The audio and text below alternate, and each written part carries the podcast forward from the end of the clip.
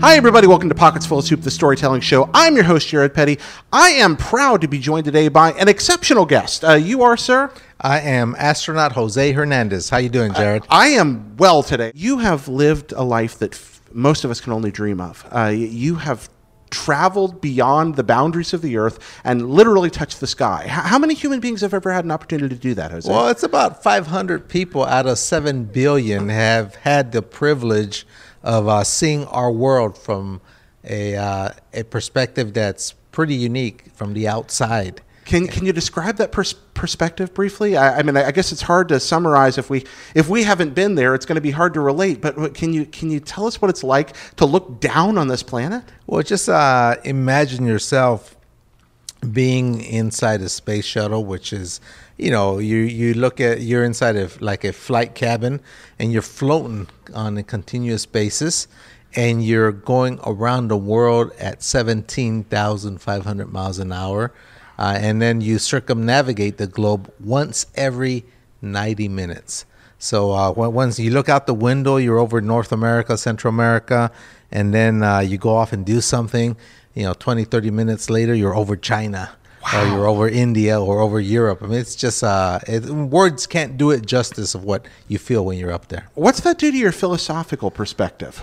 Well, you know, it it, it, it makes you think about the fact that uh, you know you you look down and you look at the world it's so perfect, and then you look on the opposite side and you see the rest of the universe, and you gotta wonder with yourself and say, you know, this is just too perfect for it to have been a coincidence. wow. So it leaves you very humbled, and you know, I'm a spiritual, religious man, and you know, I actually uh, became more religious as a result because I said, "Wow, this is amazing." Can you expound on that a little bit? Uh, Well, I mean, it's, just what I uh, told you, Jared. It's just that the fact that I think, uh, you know, a lot of people say, hey, science and religion can't coexist. And I said, no, it can't because, uh, you know, science uh, uh, tells you how things work. And I think religion tells you why things work. And, uh, and then certainly looking at both perse- per- perspectives of our world in one window and the rest of the universe on the other side, uh, it's just too perfect for it to be a coincidence. Now, Jose, you mentioned something that I was actually planning on asking you about, so I'm so excited about this. Your mission was on the International Space Station. Uh, Yes, sir. It was uh, aboard Space Shuttle Discovery STS 128 mission, Okay. August 28, 2009, 14 day mission to the International Space Station. I think we were like the second to last mission to complete construction of the International Space Station. Wow. So you were mentioning looking out the other side. Yeah. Every time I see pictures from the space station th- th- uh, of the windows, they're from the perspective looking toward Earth. Yes. Are there windows on the other side looking to the well, other? you you have what's called a cupola uh, uh, uh, on top, where which is pretty neat. You stick your head out, and it's about the height of your head. You st- and you've got a 360 degree panoramic view of uh, of the whole universe. So yeah, Wow. So I've heard astronauts often in interviews or read uh, from, from their books about the experience of looking at Earth and, and the profound effect that has. When you look out at the other end, when you look out into infinity, what's that like? It's uh, you know it doesn't look that much different from here on Earth, uh, with the exception of the fact that you know the stars are not twinkling. You don't have the atmosphere to uh, create that twinkling effect, so they look like LEDs. And if you you get dark adapted enough, and you look out in the dark sky enough, uh, you know, you start to see the different constellations, and uh, and it's real crystal clear. And you convince yourself, you you acquire that depth perception where you can actually say that star is a lot further than that one, kind of thing. Wow. Do you do you ever uh, do you ever dream of outer space since you've come home? Uh, yeah, of course, absolutely. Uh, don't ask me if I dreamt in color, but I I have dreamed about being back in space. Sure. What's is it strange? Like, uh, do you feel the weightlessness again in your dream? or- Yeah, yeah. You feel everything. Uh, you kind of like relive the moments of uh, what you your 14 days that you spend up in space. What's weightlessness like? How would you describe that to someone who's never experienced it? I mean, I, I'm I'm a hefty fellow. I, I would love to experience weightlessness. I think so that I feel a little lighter. But what, what's it like to be? Well, it's actually uh, it's actually quite a interesting feeling because um, first of all, when you're weightless, your whole body is weightless. So inside your body, you have cavities, and so your organs are also floating around inside your. So it kind of gives you like a this wheezy, wheezy feeling that you have to get used to. It's almost like being a little motion sickness at beginning, and then uh, and then when you put on shirts and, and, things of that nature, you don't appreciate how much uh, gravity actually uh, helps on your clothes because when you have a shirt or something on, it's actually doing this thing over your head, kind of thing. Wow! And so you're sort of trying to do this thing. And, it's uh, constantly trying to exactly, escape. Exactly, exactly. That's, that's amazing. And uh, so an astronaut like you, you go through intensive training. You, you spend a lot of your life, I assume, working toward a, a truly lofty goal, knowing That's that many right. are trying and few will succeed. That's right. Then you're immensely prepared. So I imagine most contingencies are explained before you arrive, but I do want to know what surprised you about space, despite all the preparation, once you got there? Life in space. Uh, was there something you didn't anticipate that struck you when you arrived? Yeah, I think so. I think, um, as you mentioned, when you get selected, you get selected as an astronaut candidate.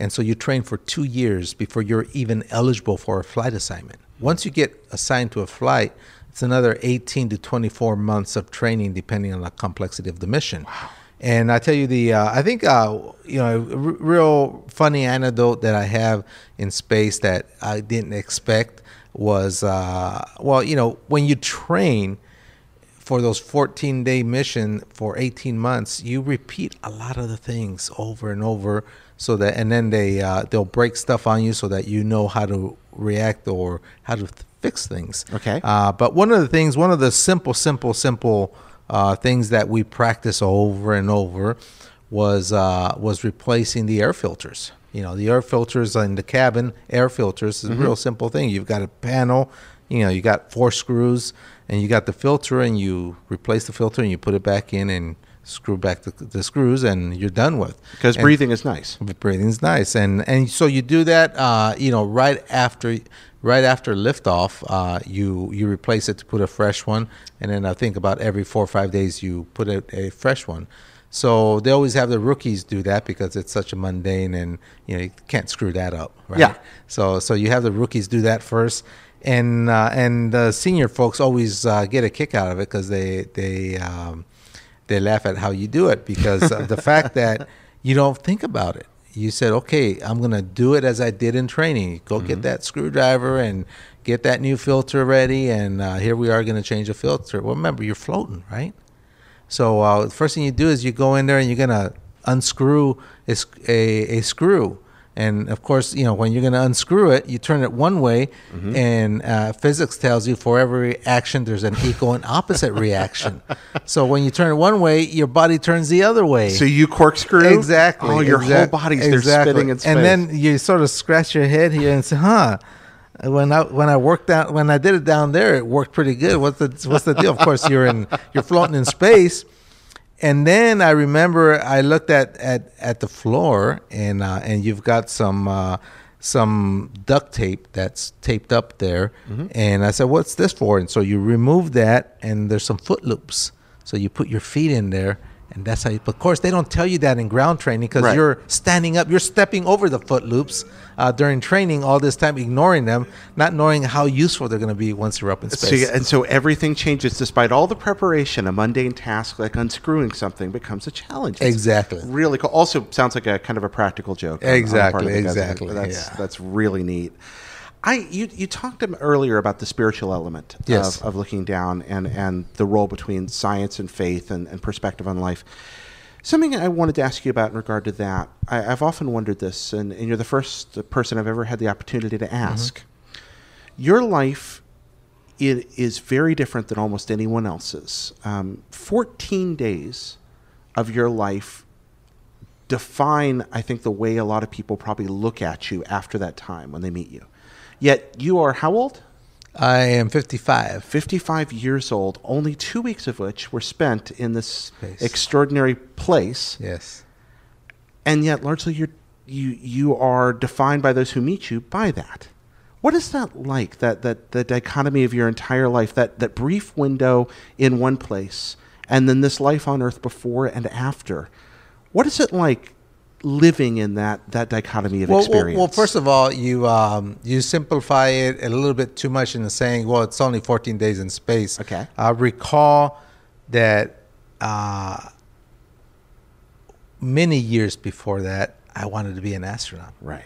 So the dream was actually conceived when I was 10 years old. Wow. Watching the uh, very last Apollo mission, Apollo 17, Gene Cernan walking on the surface of the moon. You could picture a 10 year old kid standing next to a black and white TV, you know, those old vacuum tube technology console TVs that take five minutes to turn on. Yeah. Holding on to a rabbit ear antennas to improve reception. If you can, if you can imagine looking uh, a a boy watching Gene Cernan walk on the moon, that was me.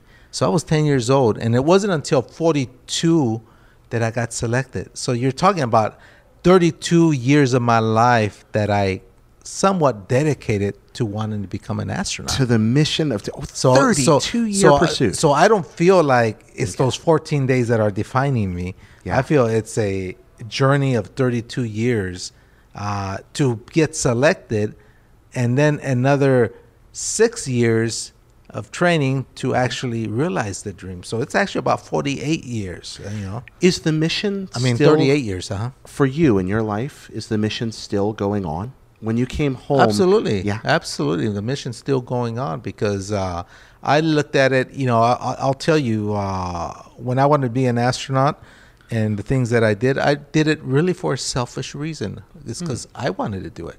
I mean, that's what I dreamed of becoming ever since I saw Gene Cernan.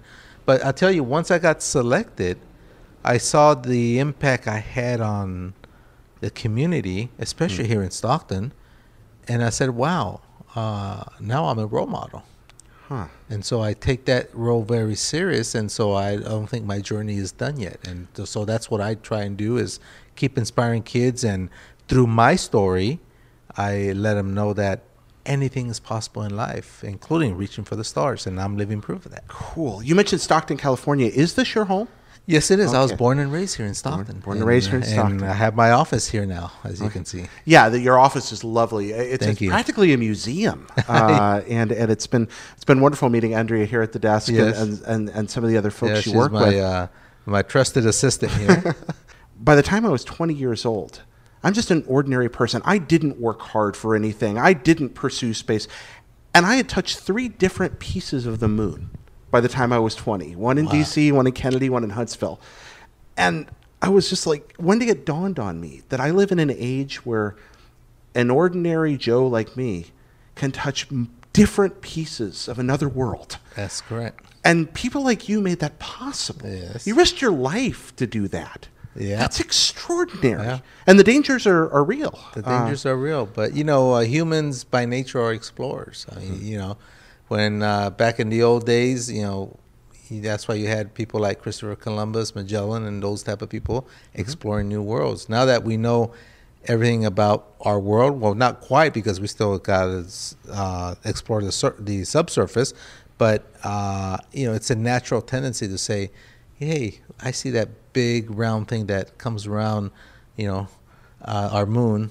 eh, that c- comes full cycle once a month. I said, wouldn't it be nice to go and check that out? And we've done it. Uh, now we see that red planet up there, and uh, you know that's next on our sights. when are we going to get there? I think realistically, 25, 30 years from now. Okay. I think that's that's the realistic estimate. Well, Yeah. write that down, folks. We'll check Yeah, in 25, exactly. 30 We'll be years. back. See how that goes. Who are you thankful for, Jose? Who in, in the course of your life and, and what brought you here? Who are who are the people that you're grateful for? Well, I think there's quite a few people that I'm grateful for because, uh, you know, I think that as you go along in life and you have these accomplishments, uh, you know, there's a lot of people that help you along the way. You can't pretend that you did it all by yourself. Uh, and so everything starts uh, with respect to, first of all, my parents. Uh, you know, my parents pushed education, even though they only have a third grade education my mom every day after school sat us down uh, on in the kitchen table and uh, while she made us uh, something to eat snack there we were doing our homework and we weren't allowed to get up until we were finished and she was very adamant only a third grade education um, I, What what made her value that? I think she just wanted uh, a better life for us because we worked as migrant farm workers. Okay. And so we worked out in the fields, and on Saturday and Sundays we were out there working with our parents. And while most of my friends loved summer vacation, we hated it because we knew that meant seven days a week out there working in the fields. And So, your family all out there working together? Yes, yes, and here so, in Stockton, and here in area? Stockton area. And so my parents, so my mom always wanted this better life for us, and she felt that it was through education. And you know, she would, when we go to the bank, she would point out at a bank manager has a suit and tie, and and she says, "What do you see over there?" And I would say, "Well, I see a man." She said, "No, I see you." Said, "That's how I want to see you when we, Hmm. when you grow up." She says, "I don't want you to." Uh, to uh, work like us, we had just come back from work and we were hot and sweaty and dirty. So I don't want you to be dressed like this when you're an adult. So I want you to be dressed like that, working in an air conditioning place like this, which was a bank. What was it like for your mother seeing the course that your life took? Oh, she's very proud. She's very she's nice and healthy, and thank God we uh, still have her. And she's very, very, very, uh, very, very happy and proud, as you can imagine. Does she introduce you to everyone Is this is my son who's been to outer the space? astronaut. You know, the astronaut, the- yeah. It's my son, the astronaut. That's or you know, I go over and she calls everybody, right? right? And people start coming, and then after that, it's my dad. Yeah. My dad also has a third grade education, and uh, you know, he was very, very instrumental in uh, in belie- in making me believe in myself. This is the power of empowerment when when you empower someone to believe. I remember I told you uh, the dream was conceived of me wanting to be an astronaut when I was 10 years old. Best thing I could have done that evening was to share that dream with my dad. He takes me to the kitchen table, same kitchen table my mom makes us do our homework every day, and uh, it makes me justify why I want to be an astronaut. Uh, and uh, He challenged you? Yeah, he challenged me. He said, "Well, why you want to be an astronaut?" Of course, having listened to Walter Cronkite narrate the moonwalk, uh, Gene Cernan, and having to listen to Gene Cernan, I kind of just regurgitated what uh, what uh, what Walter Cronkite had said that night. I, I told my dad, "Dad, it's just that I can't believe that we as humans can send someone quarter million miles away to the surface of the moon and bring them back safe and sound. I want to be part of that." And he must have saw the determination of a ten year old boy that the next thing that he said uh, really surprised me. Uh, he looked at me and he says, "I think you can do it." and again, the power of empowerment. He says, "But if you want to do it, he said you need to follow these five steps. I'm going to give you a recipe, son. You follow it to the letter, and I promise you, you'll reach your goal." I said, "What are they, Dad?" He said, first, he said, define your goal. What do you want to be when you grow up?" Of course, I blurted out, "Astronaut." Figure um, one out of five of them was there, right? All right.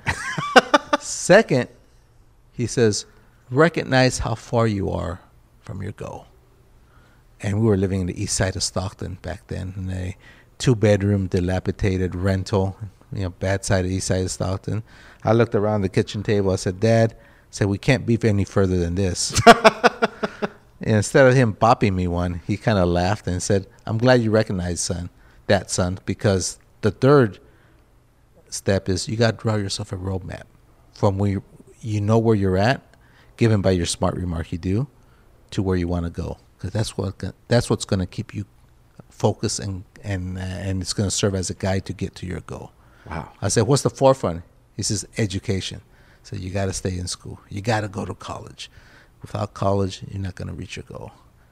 And then he said, fifth and final, he pointed outside. He said, You know that effort you put out on weekends, seven days a week during the summer, working in the fields, picking cucumbers, tomatoes, uh, peaches, pears, cherries, uh, onions, and grapes?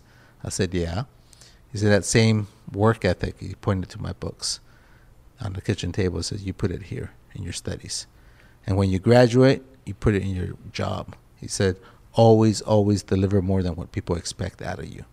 Hmm. He says, you mix that up, son. He says, that's the recipe to succeed.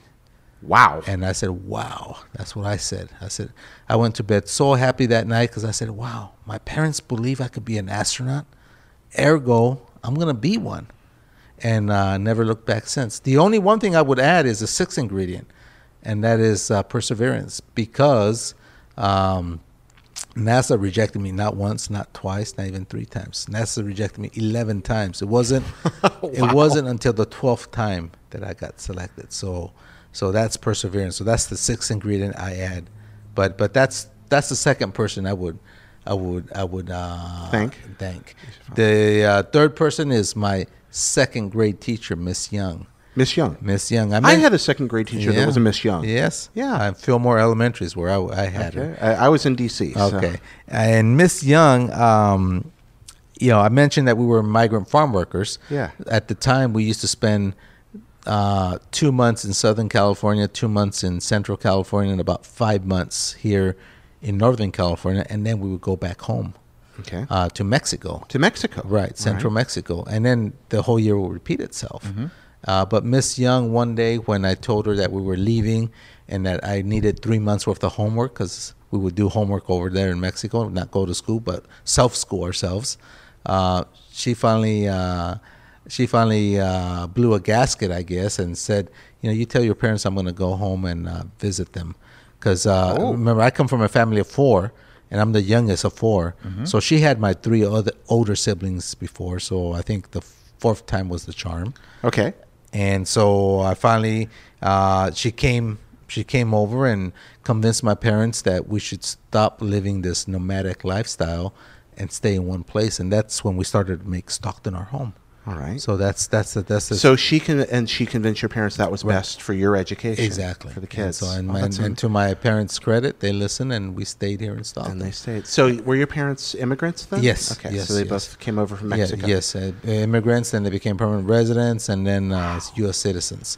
And then uh, the third, third and fourth person would be junior high and high school teachers. Uh, Miss Bayo, Miss Silva Bayo, who Okay. was uh, my Spanish teacher and my biology teacher. And then uh, Mr. David Ellis, who uh, who was basically uh, my math teacher in junior high and in high school. So and taught me teachers again and again, Yeah, pa- education. mentors and teachers Yes, are the yes. people you're thankful for. And- Tell us about these folks. Well, these folks uh, were were great. Uh, you know, I had the fortune of the the fact that they when I we graduated from junior high, they also followed us to high school. Okay. and so we had them again. So I Wow, you had the same teachers yeah, twice. so I had them for multiple years. Uh, Mr. Ellis was very instrumental in um, in in in bringing calculus to high school and teaching us Oh. calculus. So so you know he pushed the limit and he had students that learned a lot and so uh, that were willing to learn. So he was willing to teach more advanced material and and and did so. Did you comprehend at that age the importance of mathematics to your dream of being an astronaut? Not really. I just knew I had to take math and science, and Okay. and so so I, I took that, but I didn't realize the importance of it at, Yeah. at that point. But I'm sure glad I had good teachers like him, and then Miss Silvia Bayo, who uh, who who first of all. Uh, made me not forget my native language, Spanish. She taught us Spanish, and then she taught us science in terms of biology, and uh, also a great lady that, that pushed us to the limit. What was her What was her greatest talent as a teacher? Would you say? I would say uh, being very strict and expecting uh, almost the impossible of students. Oh wow! What's the uh, What's the value of expecting almost the impossible from someone? I think it helps you develop a good work ethic. Okay. It helps you uh, helps you prepare for the challenges ahead of the rocky road that you're gonna be going through or the trail you're gonna be opening up. So you've talked a lot about mentors and teachers, and you're a father of you said five Five kids, 5 uh-huh. kids. Do you find the lessons that you learned from these people making their way into oh, your relationship with your children? Absolutely, Yeah. absolutely. I'm so proud of my kids right now. They're, you know, I've got three in college right now. Wow, Uh, one of them is working on his PhD in aerospace engineering. that's cool. Another one's in uh, in business uh, management. Another one is in mathematics. So uh, they're all doing very well. Wow, We're very proud of them. What uh, what what lesson do you feel like you learned the best? What which of these has, has affected you most as a father of all the things you've learned from these people you were grateful for? I think it's just developing a good work ethic. Yeah, I think that's- I think I think that's something that that that uh, you know that translates across anything you decide to do. Mm-hmm. If you have a good work ethic, whatever it is you decide to do, Yeah. uh, you know everything from you know uh, being a, a, a nuclear scientist to uh, being a custodian. Uh, you know, if you do a great job, you're going to do very well. It's whatever you select. If you got a good work ethic, you're going to do very well. Anyone else you want to thank today? Yeah, I think uh, the last one was a role model uh, that I looked up to was when I was in high school, and of course I was barely getting ready to go to college. And this again, this is the power of role models. Was the fact that uh, I heard on the radio that a person got selected to NASA, and he had a name similar to to mine in terms of Hispanic surname. Ah. Uh, his name was uh, Dr. Franklin Chang Diaz. Okay. You know, Chang. You know, I knew I said, okay, that's the you know that's from the uh, from, from from from Asia, but then Diaz, I said, okay, that's pretty Hispanic. Let me look into this guy, and I found out that in in studying his story, I found out there were so many similarities between him and I, because uh, he came from uh, Costa Rica, and he came as an immigrant, and so he had brown skin like I did. Uh, when I heard him uh, speaking over the radio, he had an accent like I did, and uh, and he came from very humble beginnings like I did. How old were you when when you first? Uh, I was uh, at 17. I was in high school. Okay. And um, and he got selected, and, and I said, wow, if he got selected and he came from a similar background than I did, that sort of just even super empowered me. I said, then it's possible. I can do it. Because there's a guy that, you know, that's just like me. Mm-hmm. And Did, so. did you ever get the opportunity to meet Dr. Diaz? Oh And- yeah, we were wow. good friends. He was actually when they interview astronauts. There's about 18 people, and about you know a third of them are astronauts. Okay. And uh, and in, uh, and in the interview committee, he was sitting on the interview committee. So when you go in for the interview, the man that you heard on the radio Yeah. that, that that helped you go, I can do this, Yeah. is there. is there interviewing me? How did you? I would. I would. I'd blow up. How did you do that? Oh no, actually, it, it Wow. actually prevented me from being nervous because Wow. I said, ah, I think I have at least one advocate here. That's really You cool. know, as opposed to not knowing anybody, I said at least I could. I think there's one person that can identify with me, Hmm. and so I kind of sort of just, uh, uh, you know, basically uh, relaxed more during the interview and had a very great interview and got selected. That's fantastic. What's a what's an interview like for being an astronaut? I'd love to, if you don't mind the tangent. Well, it's pretty much like the way you're doing it right now. You they just want to know about you. Okay. They just want to see what makes you tick. I mean, at that point, you're one of 100 finalists. Okay. And there's over 18,000 people that are qualified. yeah. to be an astronaut, and you're one of the hundred finalists. So you're there's also, so there's no doubt at that point of your ability. Okay. you've been filtered so much uh, that that that uh, that it's uh, is, it, they know you're qualified. The question they ask themselves is, "Hey, do I want to spend six months in a tin can with this guy?" and so that's that that's what they're trying to get out. Are you going to be are you going to be a good person to work for? Or are you going to be a difficult? Are you going to be a Okay. prima donna? Or are you going to be courteous? Well, those oh. are the type of things that they try to bring out of you. That's really. And. I think through, through your storytelling, through your experiences, how you've handled adversity, I think that's how they decide whether they want to be with this guy or not. Have you always had this gift for storytelling? Because you- you're very natural, obviously, and I know you have a lot of practice. You've been a professional speaker for many, many years now. Well, I'm Uh, not sure I'm a good storyteller, but I just, I just, uh, you know, I just speak from the hearts all the time. I mean, none of my talks, because I give, I've given hundreds of talks, none of them are the same because I don't have a script. I, it's just a matter of, you know, telling the story. The basic elements are there, but I tell it in a different way every time because it's, you know, it comes out natural from the You'd heart. make a good pastor. yeah, I think I would, right? Yeah, yeah, you'd make a good minister. That's a good, a good, good sermon writer. I can consider that a thing. compliment. Uh, it was meant to be. Yes. Um, so it, uh, I'm going to take uh, that kind of hard left turn we do in the middle of the show now, if that's Okay. all right. Uh, first, I want to thank our Patreon producers, Nick Rie and Robert Nieder, whose generous support makes this show possible. Hey, And- Nick and Robert, thank you. Oh, yeah. Thanks, guys. Really. And everyone uh, that supports us on Patreon, all of you who subscribe on YouTube and on iTunes and all the other places that you can visit Pockets Full of Soup. That uh, email address, if you want to say hi, is mail at pocketsfullofsoup.com. That's mail at pocketsfullofsoup.com. And you can also join the Pockets Full of Soup Facebook group for free anytime you want. Uh, that's just a friendly bunch of folks that like to talk on Facebook. But now, we are headed into Instant Noodles, the lightning round of silly questions. Oh, wow. Are- Okay. are you ready? Yeah. All right. So first, we, we always start with this one. What is best sandwich? Best sandwich? Best I- sandwich. I, think it's the Italian meats. Italian meat sandwich. Like Yes. what, what? What kind of what kind of layered meats are we talking here? Well, let's see. We we we we're talking about salami, okay. pepperoni, provolone, and then a cheese and mayonnaise and lettuce and tomatoes and maybe some uh, some spices. What kind of bread? Uh, I like white bread. It's not the healthiest, but you know, if you're gonna sin, you might as well go all the way. Go all the way. don't, don't sin halfway. Exactly. What is best space food? Best space food uh, for me, it was the shrimp cocktail. They have shrimp cocktail in They space. They have shrimp cocktail in space. Everything's dehydrated. okay. And so what you do is you in they have we have in our little kitchenette we have a little needle, and uh, and it has a little valve stem, kind of like a bicycle stem, with the bag of the dried f- food that's in there. Okay. you know it could be uh, chicken with rice, it could be mashed potatoes, uh, it could be peas, and in uh, in the case that I'm talking about, it's it's it's basically just uh, dried up shrimp with some sauce powder. Okay. You inject it in there. You put your four ounces hot water.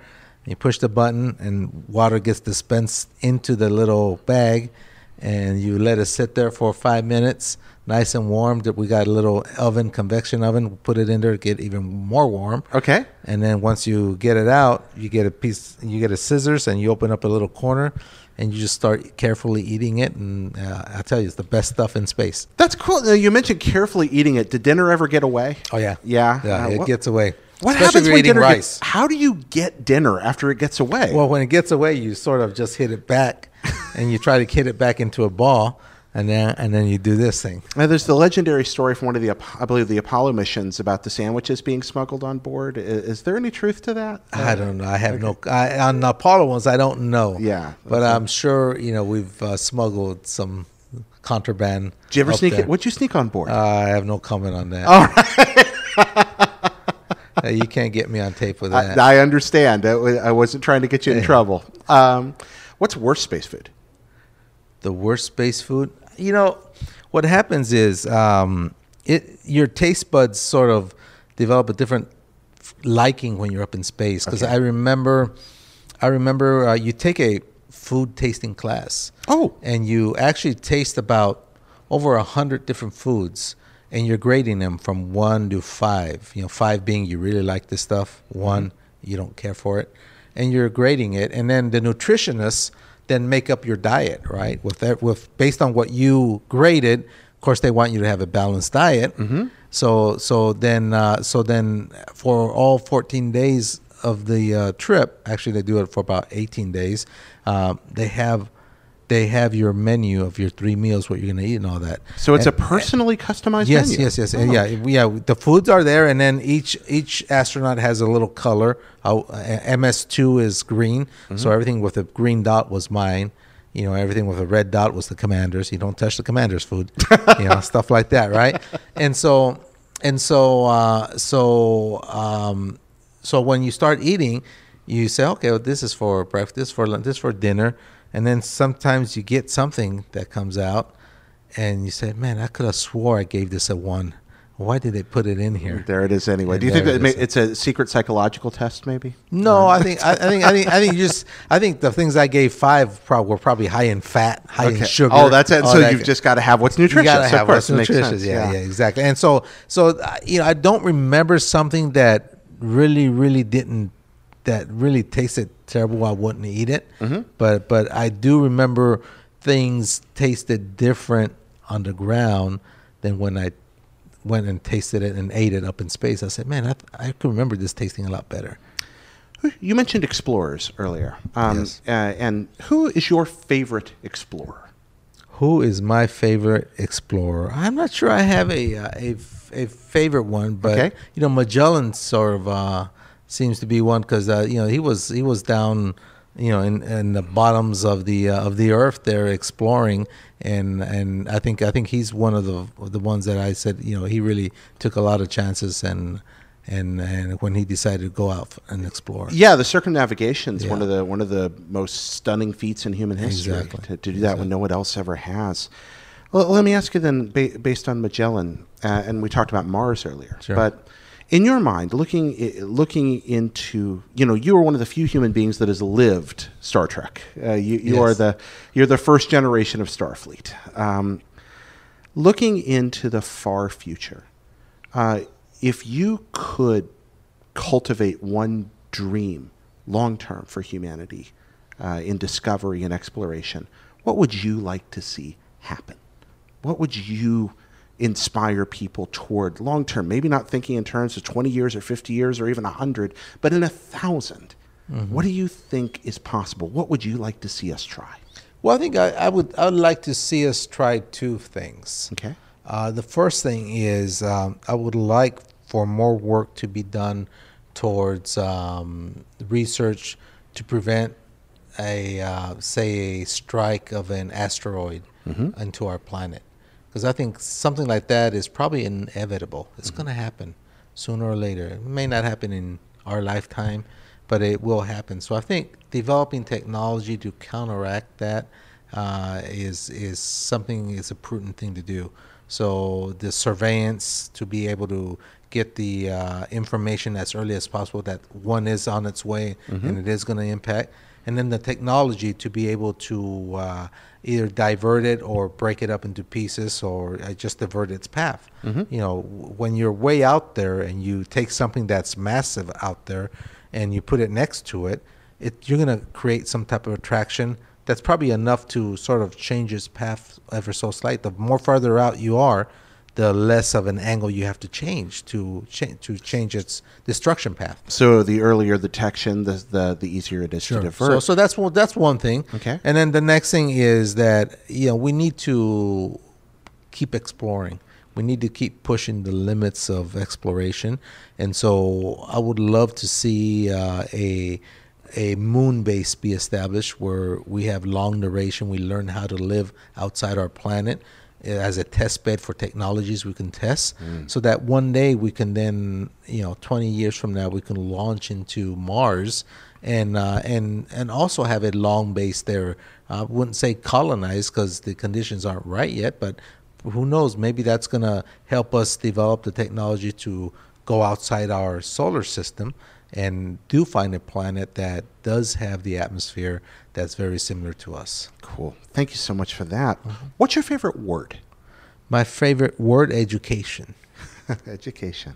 absolutely After listening to, to your interview, I think that the, the reason for, behind that one's pretty self evident. Yes. Uh, that's uh, you can go far with education What would you say? Uh, I, I'm sure you're asked this a lot, but I, I'd love to hear you say it here. What would you say to somebody that has uh, has the dream you had, or somebody that's watching this right now, just as you watched Apollo 17? Uh, what do you want to say to that person if they're sitting there going, "I want to do that someday"? I would say uh, you should go for it. I would say shoot for the stars. Uh, know, because even if you don't make it, you may end up on the moon. You know, uh, I I'm one of the ones that would say that anything is possible if you're willing to, you know, get an education, work hard for it, and uh, and never give up on yourselves. Uh, a lot of people always told me, don't you get frustrated uh, or didn't you get frustrated when you were rejected so many times? Mhm. and i said well let's think about it. I said ever since i was 10 i wanted to be a astronaut. What did that force me to do? Okay it forced me to go to college it forced me to get a graduate degree it forced me to get a good job at lawrence livermore national lab uh, it forced me to work in the uh, nuclear nonproliferation arena. It forced me to help be the co-inventor of the first full-field digital mammography system for early breast cancer detection. Forced me to be a pilot. Forced me to learn Russian. I said, you know, if I don't get selected, you know, that's not a bad consolation prize. So that's why I'm saying that. That's why I literally say shoot for the stars, because if you end up on the moon, that's okay. Is is that a Jose Hernandez original? Because I love Yes. that. That's fantastic. I, I would like to steal that as a motto, if you don't mind. Not a problem. Thank you.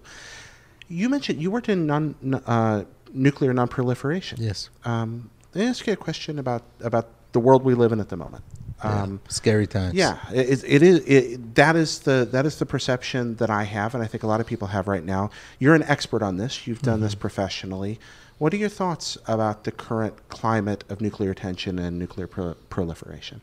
Well, I mean, I, I think anytime you deal in that subject matter, you got to tread very lightly.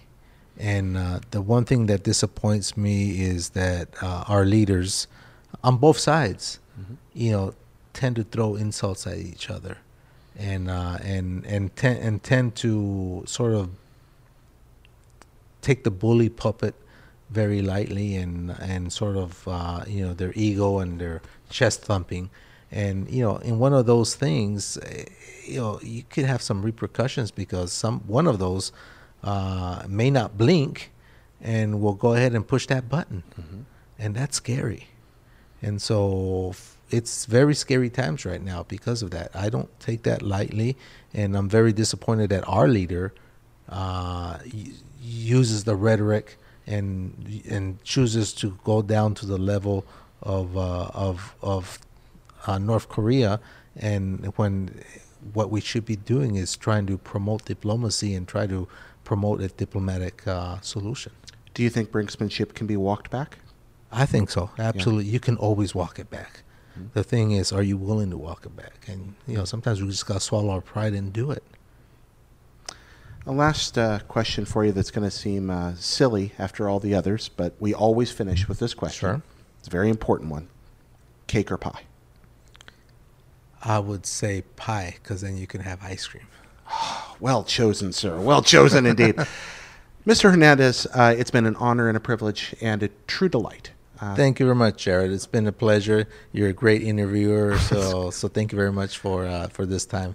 Time went by real quickly. Well, thank you for it. And uh, folks, once again, mail at pocketsfullofsoup.com. Uh, and if folks want to find out more about what you're doing, uh. Absolutely. Hernandez, where can they find out? Where well, can they learn more they can you? find out through our foundation. Uh, we have a foundation uh, called Jose Hernandez Reaching for the Stars.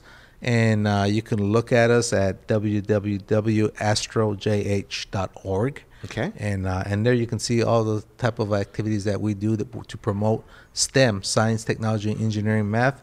Our goal is to uh, to wake up the s- scientific curiosity of our kids here in the uh, San Joaquin uh, Valley, so that they too can consider careers in science and engineering.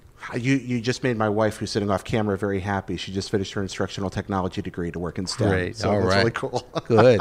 Thank you, Mr. Hernandez. Yeah, please check out, again, that URL one more time. astrojh.org. All right. Well, thank you. And uh, until next time, friends, I thank you for watching and listening. And uh, hey, uh, reach for the stars. And even if you end up in the moon, that's still pretty cool. Exactly.